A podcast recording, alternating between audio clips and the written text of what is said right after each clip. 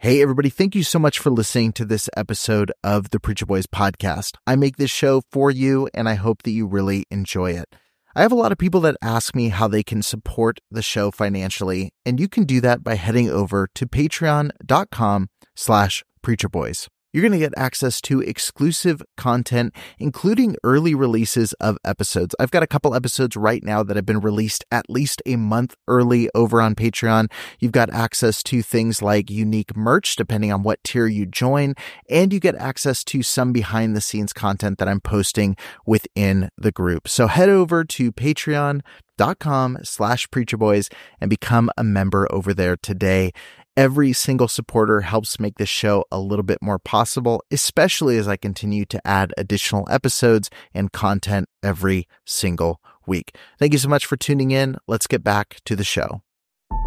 Trigger warning. This podcast contains descriptions of various abusive situations. Listener discretion is advised.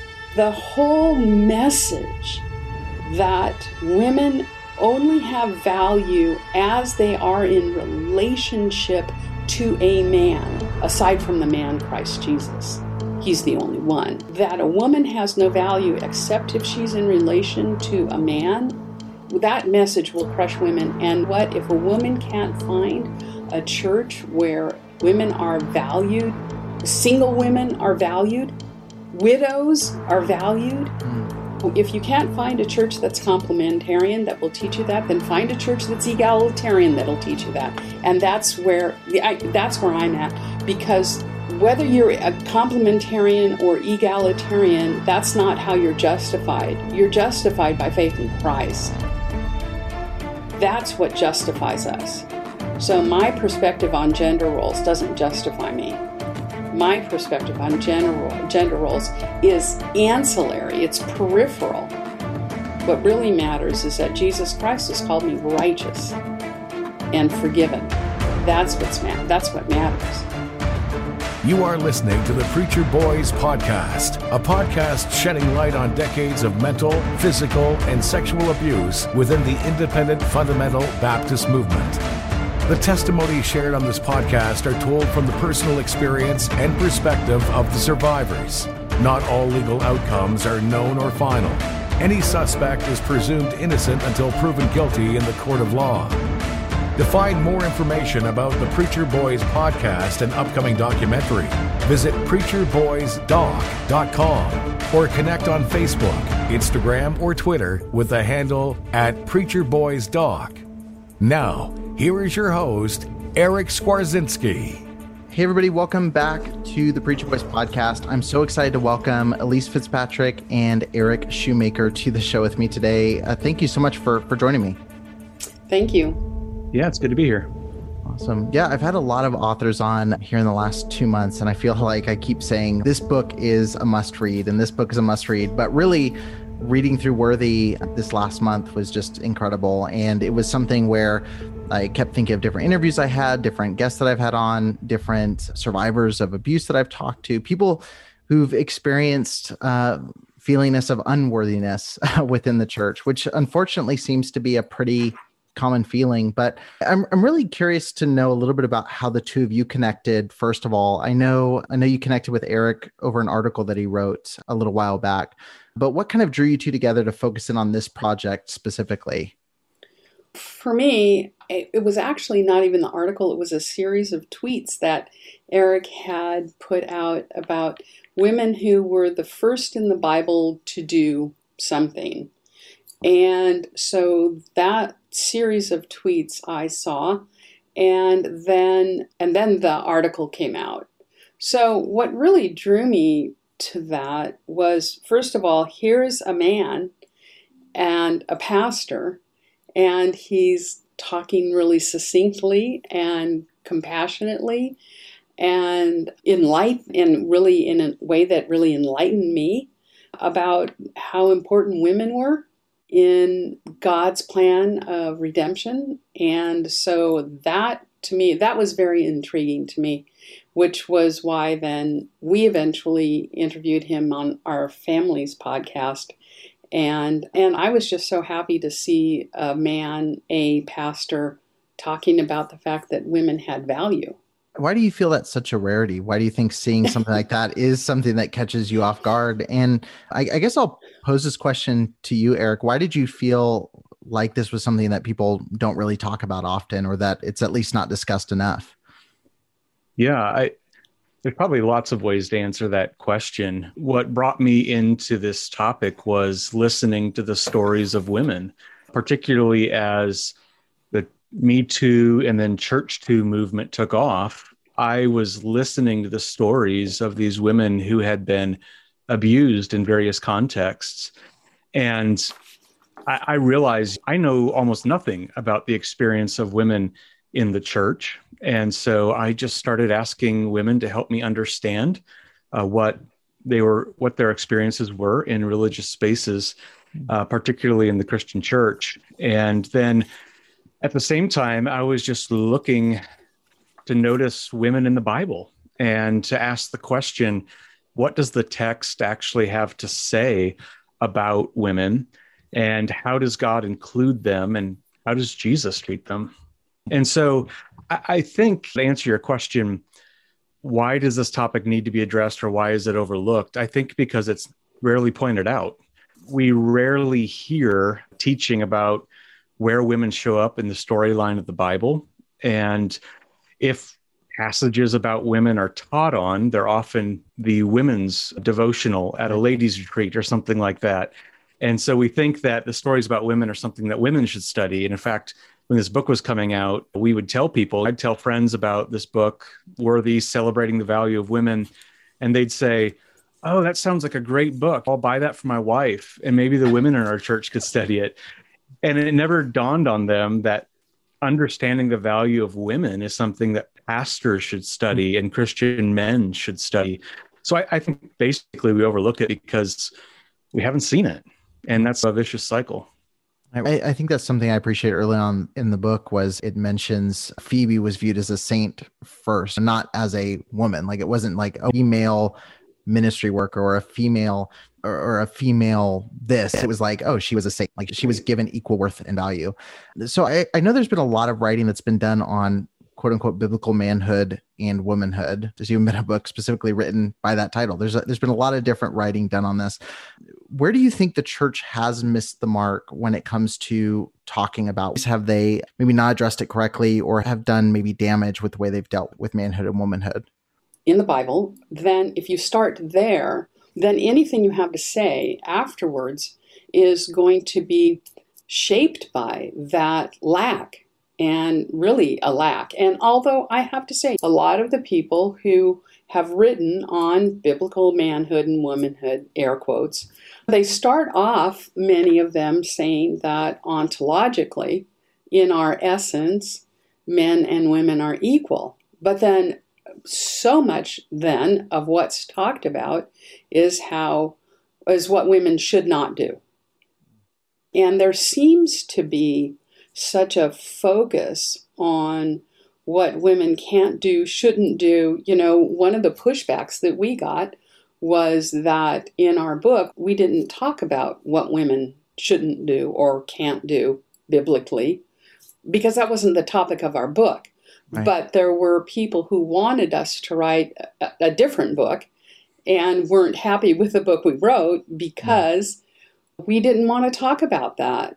I think so much talk has been, so much time has been spent talking about how women are dangerous, women are, are usurpers, women are uh, easily deceived, all of those kinds of things. So much, so much time has been spent talking about that that we miss the primary message of Scripture, which is women and men equally have value right. and are important to be used by the Lord to build his kingdom. And and one other thing is so much of what's been talked about has to do with authority and submission. Right. As if that's the only as if that's the only thing you can talk about. If you're going to talk about women, you have to talk about authority and submission. And that's actually what we were told. Why aren't you talking about authority and submission? Because right. it's not our topic, but that's if you talk about women, you have to talk about that supposedly. Right. Yeah. It's it seems like when women do come up in conversation, there's select passages, and it's generally over whether they can be behind a pulpit or how they're supposed to be in the home. And Mrs. What I what I really appreciate in the book is like just tracing the back of the book has all of those first, like all these yeah. things that where women played vital roles, not just in their homes or not just in their communities, but like even in the redemptive story, like how many women play these important roles. And just going back to what you were just talking about, like there, there was a quote in the book that it hit me. And, and it is one of those things it's when you're sitting there as a man reading it you never think about what it feels like to be a woman in the pew feeling like oh this faith is for the men and then they pass a little bit on to me whatever i can handle. And we do we look at genesis and we look at that at eve and the way she's preached about you mentioned the book it's a, as a failure and a warning. This is when women can become the deceiver they can really mess things up so make sure you don't do that again and it's really just a very demeaning depiction of women and a really poor way to, to examine those passages. I think I do want to circle into like where value comes from because you talk a lot about the intrinsic value of womanhood and of just man in general, like man and woman together. Uh, can you talk about how one, how we know that we have value? Because I think that was an important part of the book. And then two, like how do so many self-proclaimed fundamentalists and Bible readers walk away from scripture with such a low view of women? Yeah, I think we find the intrinsic value of women almost right away in Genesis chapter 1, where God says, Let us make man in our own image. And he made them male and female. And he doesn't make one of them in his image and the other one sort of part image. Whatever image was left over, that's what he made the woman. No, he made both of them fully the image of God. And and he gave them both uh, the same blessing and command that they were to fill the earth and exercise dominion over it and over all the animals that that filled it.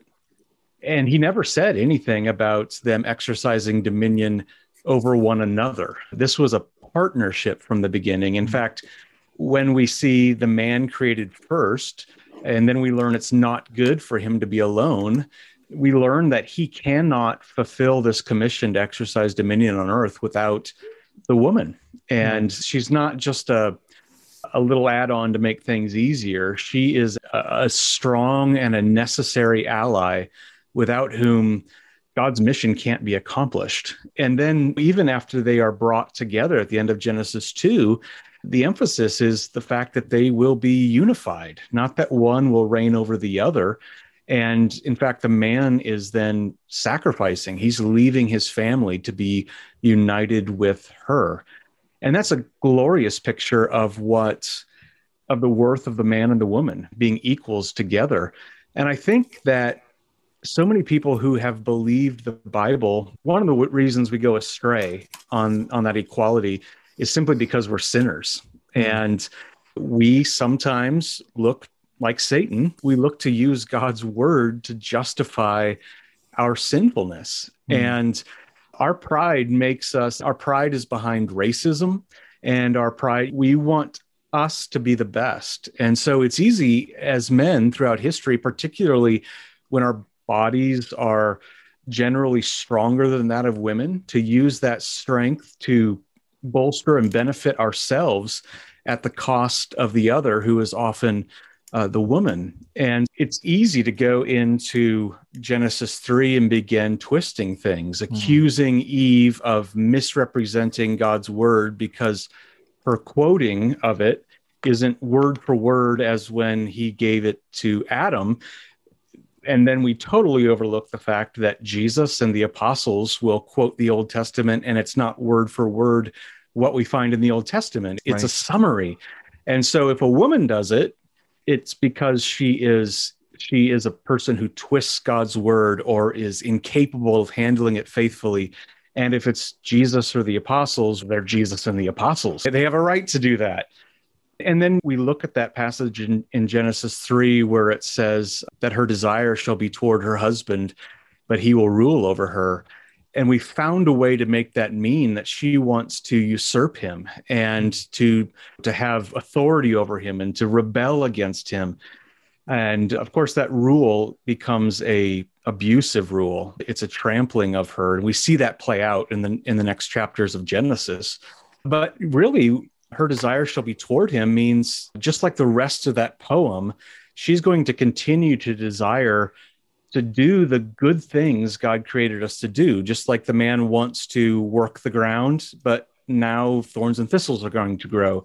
She wants to have children, but it's going to be increased in its painfulness. And she wants to partner with her husband. She wants to be unified with him. And instead, he is going to rule over her.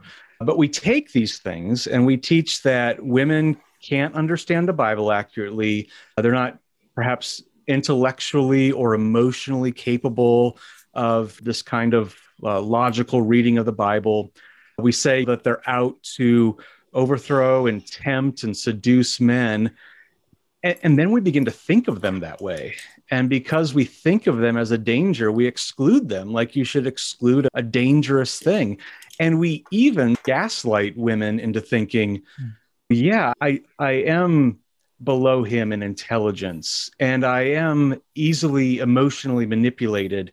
And I can't even trust my own motives because by nature now after the fall all i want to do is rebel against him and so even then when they're abused women can begin to think is this really abuse or is this mm-hmm. because of my dangerous nature that i've brought this on myself or i even deserve this and that's just a terrible and tragic lie and uh, Elise, I definitely want to follow up on that question with you a little bit, but I have to say that was the portion that you're just speaking to in the book is one that I, I it was several days ago. I was reading through it and I got to the section where I was talking about flesh of my flesh, bone of my bone. And you often hear that, at least I did growing up, you would hear that. And it, it was like you have this kind of secondhand copy of the man. So it's your, oh, you came, you, you hear jokes about, oh, you came from my rib, you're part of me. And really, when you read the passage, even if you just read it without putting any bias on it, it's, oh, that's a beautiful statement. Like you are one and the same as me. You're flesh of my flesh, bone of my bone and I was sitting at the table, and that's what I, that's an endorsement I can give of the book. Is like it made me run over and grab my Bible and open up Ephesians, and I was like, so when it says husbands need to love their wives as their own bodies, for no one hates his own flesh. I was like, that is a call back to God's original design. It doesn't, Ephesians doesn't push into, and he shall rule over her. It pushes back to your flesh of my flesh, bone of my bone. And I was like, that's such a beautiful picture that nobody around me, at least, understood within the church, or at least they didn't mm. teach it. If they did understand it, that information was completely suppressed in a lot of ways. But you mentioned a little bit about the idea that women not necessarily being able to handle the theology or the idea that they are pushed to the side. There's all this robust theology and study for the men. And Elise, you've you've had you've done tons of writing with very robust theology and, and really have worked to a lot of times for women. Here's the Bible as it is. You can study this, you can read this. Have you felt a lot of pushback? And and I know even with this book, you felt that that kind of pushback. But have you felt pushback as you've tried to push theology in front of not just men in the church, but to to women in the church as well? Yeah, in part, the pushback that I have gotten, I want to say it's getting better. I want to say mm. it's better. But let's say a couple of decades ago, when I first started writing, I basically was told by publishers that women wouldn't buy books that were strong theologically by other women. Mm. Now that's that was their perspective, and I I would disagree with it. I think that there's this sort of o- overriding perspective. I'll, I'll try to put it this way. I've had men say to me, "Elise, you write like a man." And now I know what they mean. They're trying to, they mean that as a compliment. Like maybe my writing isn't fluffy and maybe I use theology well or something like that. I, and I appreciate that. I know what they're doing. It actually isn't a compliment, it's actually a statement as to this sort of underlying presupposition that women are not able to or interested, able to understand or interested in theology. Mm-hmm.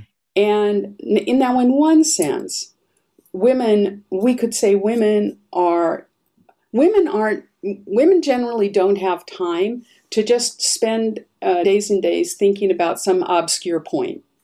Okay? But if you teach a woman, this is why in your life today, this is why this theological point is really important. Hmm. They love it. Right. And I can't even tell you how many times in conferences I've had women come to me and say, I stopped going to women's conferences years ago because I can't stand the fluff and I'm not going to I'm not going to go to another conference where they teach me how to fold a napkin that looks like the empty tomb. Okay, I'm not going to do that. I'm not going to do that anymore. They really want theology. Part of the reason they haven't been getting it is I want to say uh, maybe publishers. Okay, let's just call that out. But then also there's this underlying presupposition that women are weaker intellectually. Women don't have a desire to understand things that would be deep, deeper intellectually. They are, as Eric was saying, easily deceived. They just don't have the capacity. One of the church fathers said, You're talking about the image of God. One of the church fathers said, Man is in the image of God, but woman is a deformed image no. unless she's with a man, at which point she has the image of God.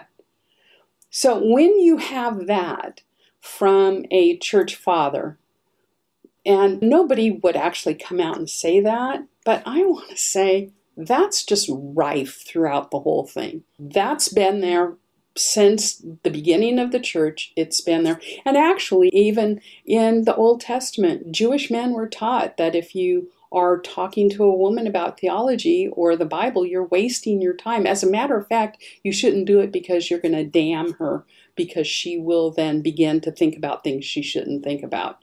That's the presupposition that is throughout all of our all of our church fathers. It's mm. all there. And when you've got that, then to overcome that and say, no, actually, I, women are able to understand, women do want to understand. It's a hard row. Yeah, it's not something that is explicitly said. Some pulpits they do explicitly say things like yeah, that. they but, do.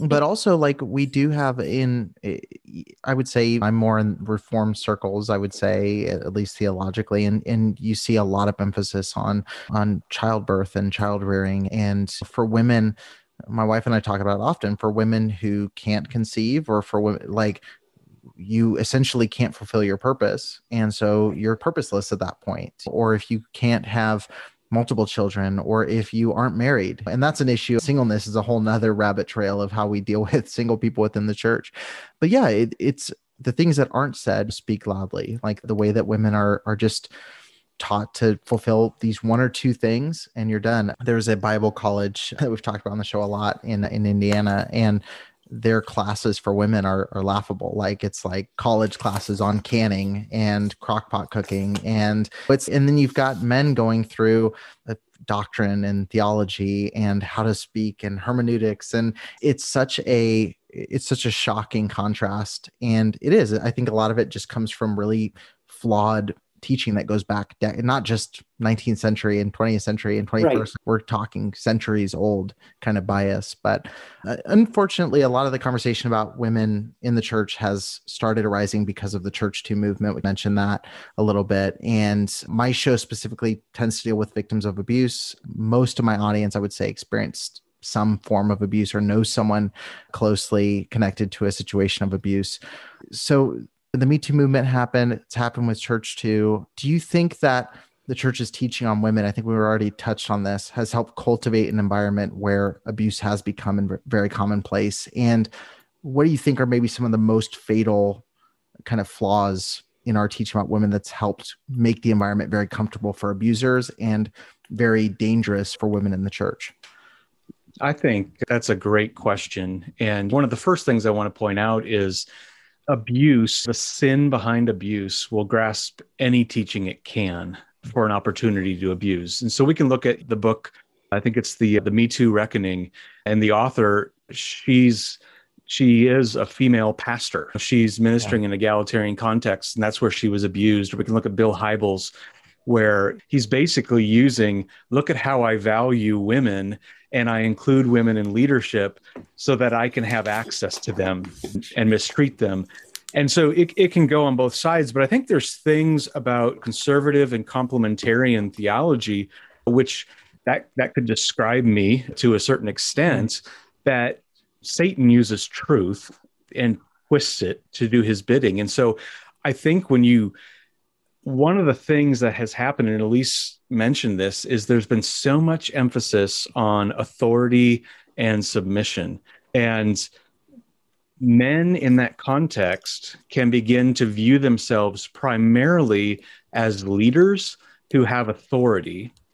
And then they view women, uh, as we've said, as easily deceived, less intelligent, emotionally weak, and, and usurpers and dangerous.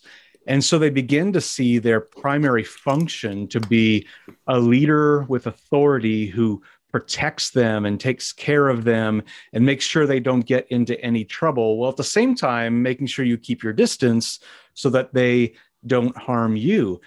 And when we see Jesus and his apostles, when we look at the epistles and how they talk about being a man, like where does do the apostles tell husbands lead your wives and have authority over them?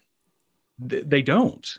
The any kind of leadership is inferred from the command given to the woman to submit to her husband. But even there, the fact that the command is given to the woman implies that she has agency. She's right. the one hearing it, understanding it, choosing to obey it. The man is never told, force your wife to submit. What he is told is, you need to sacrifice yourself for her good so that you can be unified in this endeavor. It, that's what Jesus calls us to be. If we would be great, we must be a servant to all. And he comes not as the suffering leader or the suffering authority, he comes as the suffering servant. And we have, even when we talk about servant leader, the emphasis falls on leader. And oh, by the way, you should serve. The emphasis, though, in the New Testament falls on servant. And the way that you lead is by being the first to sacrifice, the first to serve. And that sort of love and kindness is the sort of thing she should want to cooperate and join you in. And that's that beautiful picture of unity we see in Genesis 2, where the two become one flesh. So I think that emphasis on men having authority and women having these inherent weaknesses that men apparently don't have lends itself very well to both the abuse of women and the cover up of abuse because you've already conditioned the minds to think that him exercising authority and her needing it, deserving it, is the way things are. And so you can actually think that what is abuse is a godly picture of manhood and womanhood when it's actually an evil. Yeah, and let me piggyback on that a little bit, Eric. Thanks so much for that. Abuse is about power. Abuse is not about lust. Abuse is about power over someone else. And when the church continually teaches that men, just because they're men, have power over women, it makes it makes abuse almost a given. And you add to that this perspective that was really strong. I don't know, my kids are all grown up and they got kids of their own. The whole purity culture perspective, which is that women have a responsibility to somehow make sure that their brothers don't lust. So in in a sense it's oh it it and that's where we come up with saying things like see it's your fault if you wouldn't have worn that. I hmm. wouldn't have done whatever. Okay, if you wouldn't have acted that way. Well, see that's because women are continually blamed by the way they dress, the way they look, the way they speak for the problems that men have. I have significant issues with the whole purity culture and with the whole modesty culture. Because if men's lust could be conquered by women dressing in a certain way, then there ought to be no lust at all in the Middle East. Put women in a burqa. No. You're not going to you're not going to conquer the problem that men have in their own hearts. Now, obviously, women should be careful, but abuse is about power. And if we continually tell men that they have power over women, and oh, by the way, if you're feeling like you want to have some sort of an abusive relationship with that woman, it's really her fault because of the way she looks. Hmm. Oh. See, we've twisted the whole thing. And as a matter of fact, I think when the New Testament talks about women dressing modestly, they're not saying make sure your skirts come down halfway in between your knee and your foot. They're saying don't show off how much money you have. No. That's the whole point of modesty in the New Testament. Don't dress in such a way. Don't dress in, don't cut your hair and look like you're a prostitute. But on the other hand, when the when the epistles talk about women dressing in a modest manner, they're talking about don't show off your money because there are people around you who don't have any. Hmm. And so you need to love your neighbor. But we've set up this paradigm that men are to be in authority, men are to have power, and and if they have a problem with lust, it's women's fault. Another way of putting what she's saying about abuse is about power. I was just talking with someone this morning and explaining that the difference between a consensual act and abuse is agency. Hmm. Uh, does this person have the ability in that situation to say no? And when you know we were we were speaking with um, forgetting her name now, Elise Gregoire. Oh, Sheila Gregoire. Yeah, Sheila Gregoire. And she was saying that I think it was in the top 20 books on marriage, Christian books on marriage that mention sex none of them use the word consent. And they spoke of a wife having sex with her husband as her duty. This is your obligation, your duty, and it's sinful not to do it when he says he needs it, then you have no agency.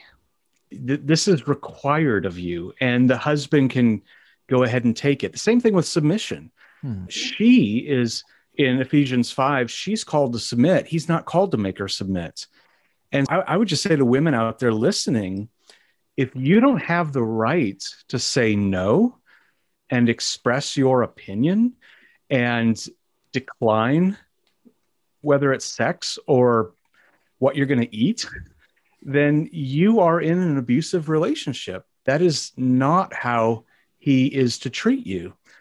And I and I would say to men listening, respecting a woman's agency is so essential because when we look at creation, again, we don't see that the man is going to be ruling over the woman in God's original design. And we also see that he and, and, and I'm a Calvinist. I believe in a, I have a high view of God's sovereignty, and in he he gives humans agency. He mm-hmm. says, eat of any of the trees of the garden. He doesn't give a menu.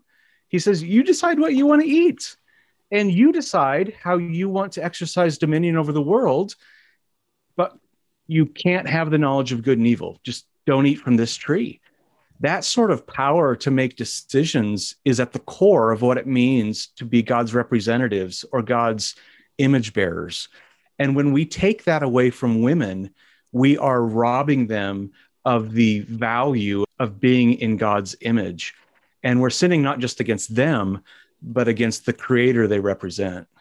Yeah, and that's something I'm so glad you brought up purity culture because it's something that comes up a lot. And, and I think it's something that gets misunderstood. It's, it's a hot topic, right? Because when you say, it's when you get in the conversation about modesty, or if you get in the conversation about purity culture, many within Christian communities will say, why would you go after that? Of all the things we could be fighting, why go after a call for young women to be pure or to to refrain from sex before marriage? Or why go after people who want to dress in a way that doesn't draw attention to their bodies? Or like why go and fight that fight?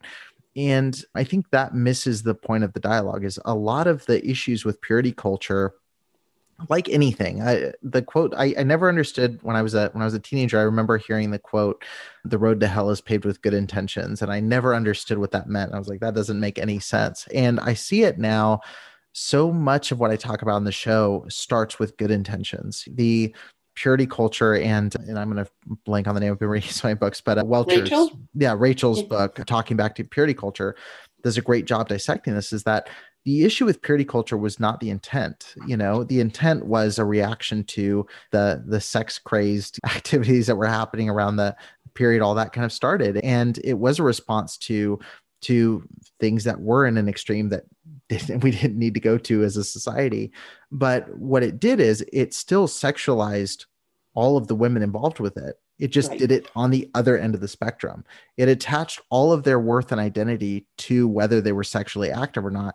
But you have one side of the culture that's on this far end of the extreme where you better be having sex and a lot of it and with whoever you want. And then you have the other side that says, if you do slip up and have sex or even do something sexual, your value has dropped right. tremendously. I've heard people say my parents taught me that every time you sleep with someone you give a piece of your heart to them or every time you do this you lose a piece of yourself. And that's one that's a terrifying message to have all of your identity and worth tied to that.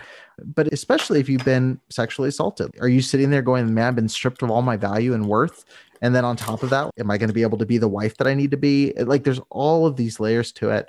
And and i, th- I think it's really like you said, it, it comes down to the value of the person. Are you devaluing them? Are you creating a system in which all of your worth is tied to something that can happen to you that you can do, or is it tied to who Christ is for you, which is a gospel message? But we miss that so often for for women. So I, I really did. I appreciate you bring that up. And it is, it's something that I think gets glossed over because I think people want to assume the good intent of it and let it ride from there.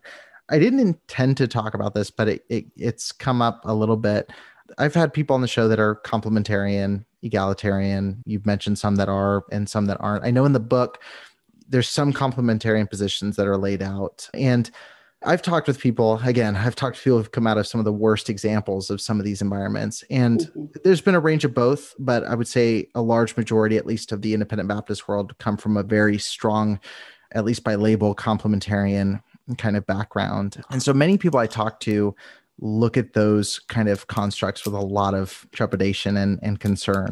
And, and I think a lot of ask the question like, how can you be complementarian, but also say, I believe in empowering women? It seems to them to be like antonyms to each other. Hey, we believe in empowering women, but also women and men are complementary and serve different roles. So can you talk a little bit about having having a theological view of women that both is complementarian but also empowering toward women? Yeah, I think first of all, I, I'm going to speak for myself. I'm not going to speak for Eric. So I'm speaking for myself. I would be what you might call a very thin complementarian. okay. And that doesn't mean that I've been like dieting because it's been COVID. In, in any place where I might hold on to that, I am where so many women are in that what they have seen portrayed as complementarian is really patriarchal, and patriarchy is toxic.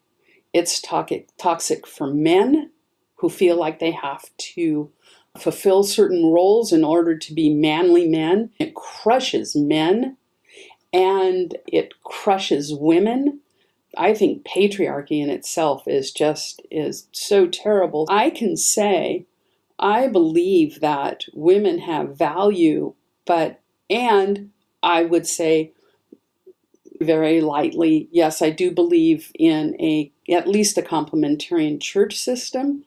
However, that complementarian church system had better be very careful that what they're not doing is falling into all of those old ways of doing things.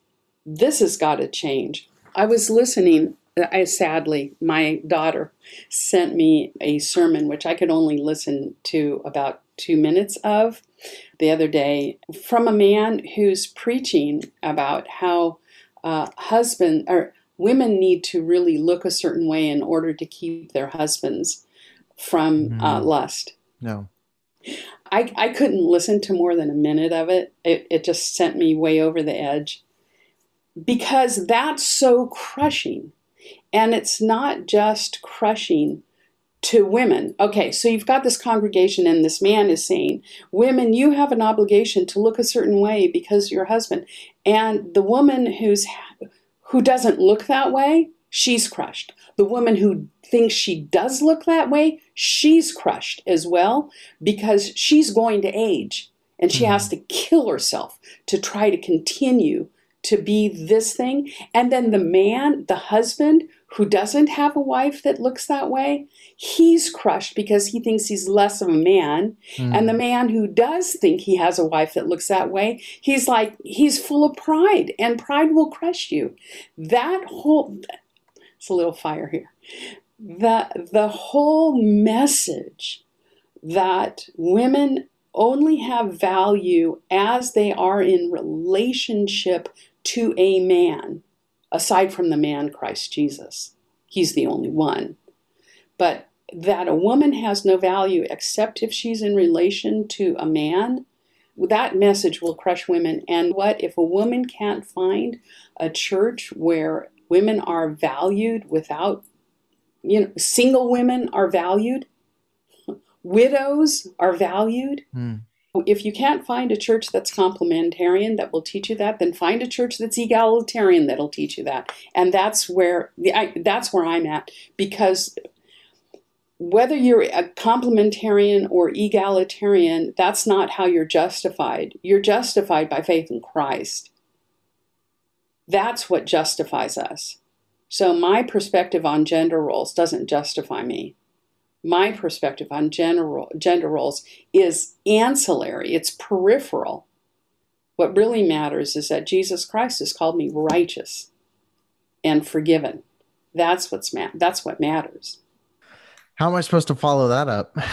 that's uh, you weren't joking about a little bit of fire. That's awesome. Yeah, that's a really good way to explain it. And I think I heard the exact same sermon. I had some people sharing a very similar. Unfortunately, it could have been a different one that sounded very similar, but I think I know exactly what you're referring to. And it's that kind of teaching was commonplace Grow, growing up. It was such a it was such a normal thing to hear things like that. I remember the there was a phrase in the clip where he talks about if the barn needs painting, paint it. When he went on this mm-hmm. rant, and I I remember hearing that all the time, and it, it's interesting and, and sad. I told my wife the other day, I grew up in the church and I feel like I've spent the last four or five years consciously trying to unlearn so many toxic traits that I heard from the pulpit. And mm. and some of them I'm discovering that I didn't recognize as toxic. As I have as I have a daughter who's 3 and I'm starting to think about how am I going to teach her about herself? How am I going to teach her to think about other people? How am I going to teach her to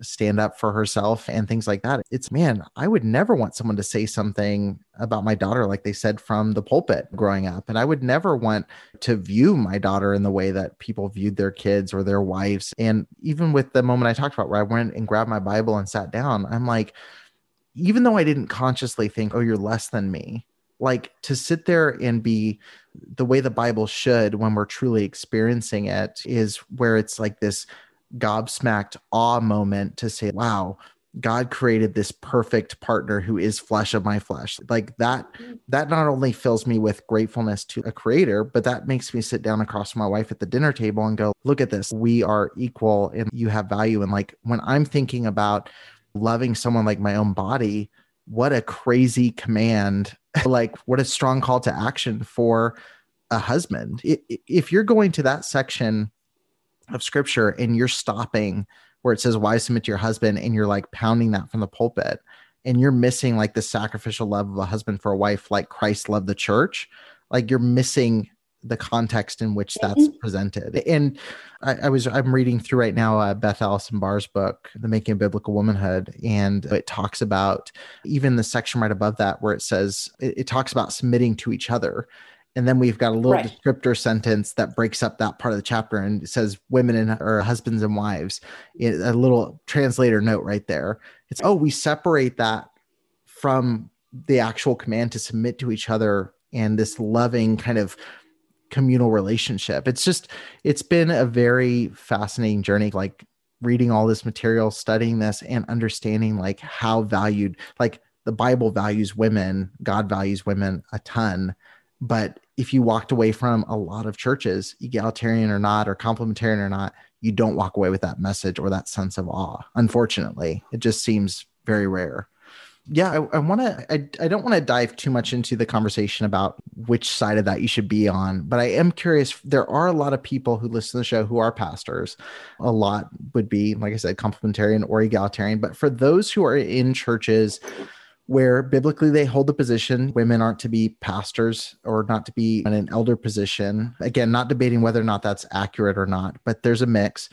How can churches make sure not to tune out the voices of women and to hear hear what women need and are in need of in the church hmm. without you know without just brushing them out or blocking them out or making sermons that only speak to men in the church or creating structures that maybe women would see warning signs that men won't in certain situations. How can churches really hear the voice of women in their congregations? That's a great question eric. And i think it goes back to even the last question you posed. You said there might be listeners out there who say, How can you be a complementarian and also speak about empowering women? And I don't know what to do with the labels. I describe myself sometimes as a complementarian because I don't know what other word to use. But there are definitely ways in which complementarianism has been outlined and described that I would totally reject. But I, I think the fact that we have to ask that question shows us how far off track a lot of complementarianism has gone. Because what we're after when we're thinking about gender biblically is, is not a recovery of what we had in the church in 1950. Hmm. It's, it's a recovery of what we had in Genesis 1 and 2. And what we see in Genesis 1 and 2 is the man and woman equally sharing power as they exercise dominion over the earth.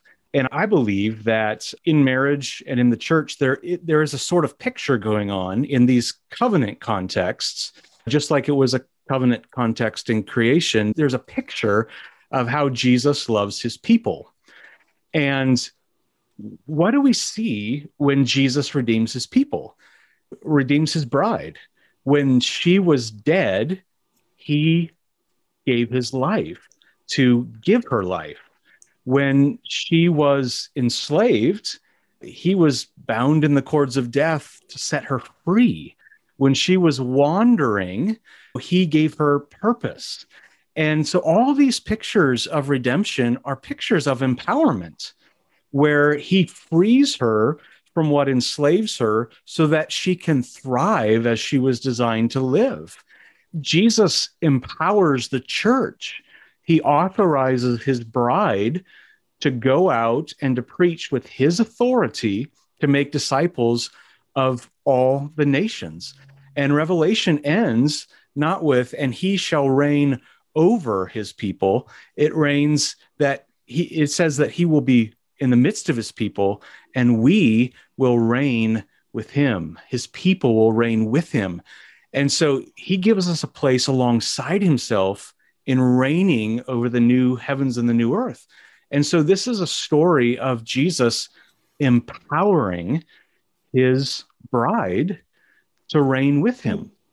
And if that's what you understand gender to be about, then you have to be focused no matter what your picture of who can be a pastor or an elder is in the local church if if you hold that only men can be ordained to the office of elder those men should be understanding that their task is to be servants who help every member of that church be empowered to minister and thrive as God has designed them to. It's not about those elders exercising their authority and keeping people in submission. Mm-hmm. So, really, I think gender roles, I hate the term, what's going on with gender has everything to do with empowerment from the beginning to the end. And the fact that we see that as totally incompatible with complementarianism just shows us that that whole discussion has gone far afield from where the Bible is. And also, let me, I'll just say, Eric's done a really good job in the book with with this open letter to pastors saying these are the ways you can draw women into the ministry of your church and if on a Sunday morning let's say there are no women's voices that are heard you're you're going against the apostle Paul who said mm. when women prophesy and pour, or pray, this is how they need to be dressed. There's a command there about how I'm supposed to dress when my voice is heard in the congregation. So, whatever else you want to do about what does prophecy mean, whatever, I, let's all parse that out. But the reality is, Paul is giving a command to me. This is how I am supposed to dress in the culture in which I live when my voice is heard in the congregation. Hmm. And if my voice isn't heard in the congregation, then Paul's command to me, I can't fulfill Paul's command to me. Wow. Yeah, that's really good. I, I, know we're here right at the end of our time, but I want to ask a, a, question, and it's where I want to close. But it came in from one of our patrons of the show, and they asked, "What influence long term do you want to see from the book? If you could see, and I'll maybe even make this more specific, if you could see one thing happen over the next few years as a result of the book, if someone were to walk away and they only take one thing." What message would you want them to walk away with, and what kind of practical implication would you want it to have within their life or ministry or or whatever that would be? Really simple question i know. It's hard to pick one thing that we hope happens. You know i hope 50 years from now uh, someone will pick up worthy in the american church and say why did that book ever have yeah. to be written yeah why did they mm. write that wow. what was going on i think if i had to if readers take one thing away, it would be that God loves women mm-hmm. the same as he loves men. Hmm. And he has given his son to save them and redeem them so that they might reign with him. Yeah, amen to that. Just because we've heard from people, from some people who have said, it's even ridiculous that this book had to be written. Mm. And it is. It, it is. And our hope would be, and I think, Eric, I think this is the really great news. I think God's at work. Yeah. I think God is doing an amazing thing. And I would hope that, however everything plays out in the next 20 years, I probably won't be here, but that that women's voices would come to have the value in the church, in the home, in society that God has already said that they have. That would be my hope. Hmm. Wow, that's awesome. Yeah, I, it is. It's unfortunate books like this are being written. And I told someone just the other day. It was actually I was actually talking with an atheist who was asking me. He's just, "Hey, man," he's like, "What is going on?" He's like, "Why is it so hard for Christians to get like the church two stuff? Why are they they claim to be this religion of love and of truth and justice and and he just said what why is it taking so long for whistleblowers to come out or why do why does the church shun people who speak about this stuff and i was like i ask that question every single day as a christian myself but i also said I, I feel like there's in many ways a new reformation happening and I, I was saying that to myself a lot the last few months and I felt dumb saying it because it sounds very dramatic, but I'm looking at all these books being written. I'm looking at engaging with abuse and trying to understand power and trying to understand how we treat people who have less powerful positions than us, how we treat women, how we treat minorities, how we treat. Mm-hmm. And there's so much great work happening just in the last year. I look at all the books I have stacked up on my desk all over the place. And there are a ton of people who I think are speaking to the angle they need to speak to with the intensity and with the, I think, biblical authority that they need to really see some change happen and how the church at large responds to these really if you want to say prophets or how the to these people who are speaking mm-hmm. the truth is going to determine what i think the church looks like structurally over the next couple decades and i i went from very I, I, think I'm still can sometimes dip into being cynical when I see some of these stories play out over and over again. Even the Ravi Zacharias story starting coming out, it, it, it's enough to really crush you and say what's going on. Where even the people we look to the most are having these tremendous situations of abuse and everywhere from failure to just downright manipulation and deceit. And uh, but i also am very optimistic when i see books like worthy when i see you know Prey Tell by Tiffany Bluhm and all these different books that are coming out that are just incredible and opening conversations that for me eight, nine, ten years ago, I wish I would have had as a teenager. I wish I would have had some of these. And so I, I really do. I, I, appreciate your book a lot. I appreciate you taking the time to to do a podcast and and chat about it. And I really do. If you're listening to the show and you haven't yet picked up a copy, just order a copy now. You'll forget later. Order it now. You can you can think about your decision later, but it's definitely worth picking up and reading. And I really appreciate your voices in this area. So thank you, Eric. Yeah, thanks, Eric. Thank you. Is there anything that's coming up in the horizon? Is there any future projects or anything you want to mention anywhere that people should be keeping an eye out moving forward, or should we put, keep them to the book for now? There's a secret project in the works, I could tell. We're under contract to write about Amazing. flourishing as men and women. We're laughing because we have a deadline coming up. So that's why we're laughing. yeah. You're like, oh no, we're over by three minutes. We better hurry. We got to get back to writing. But uh, no, amazing. We'll start. keep, keep, an eye out for it. And uh, yeah, good luck getting started on that project. Thanks. And uh, really yeah. look forward to, to checking out what else you have to say. So thank you so much. Thank you for listening to the Preacher Boys podcast. If you appreciated the content on the show, please leave a review on iTunes and don't forget to connect with us on Facebook, Instagram, or Twitter with the handle at Preacher Boys Doc. Additional information can always be found on preacherboysdoc.com. When you need mealtime inspiration, it's worth shopping Kroger, where you'll find over 30,000 mouthwatering choices that excite your inner foodie. And no matter what tasty choice you make, you'll enjoy our everyday low prices, plus extra ways to save, like digital coupons worth over $600 each week. You can also save up to $1 off per gallon at the pump with fuel points. More savings and more inspiring flavors make shopping Kroger worth it every time. Kroger, fresh for everyone. Fuel restrictions apply. Save big on brunch for mom, all in the Kroger app.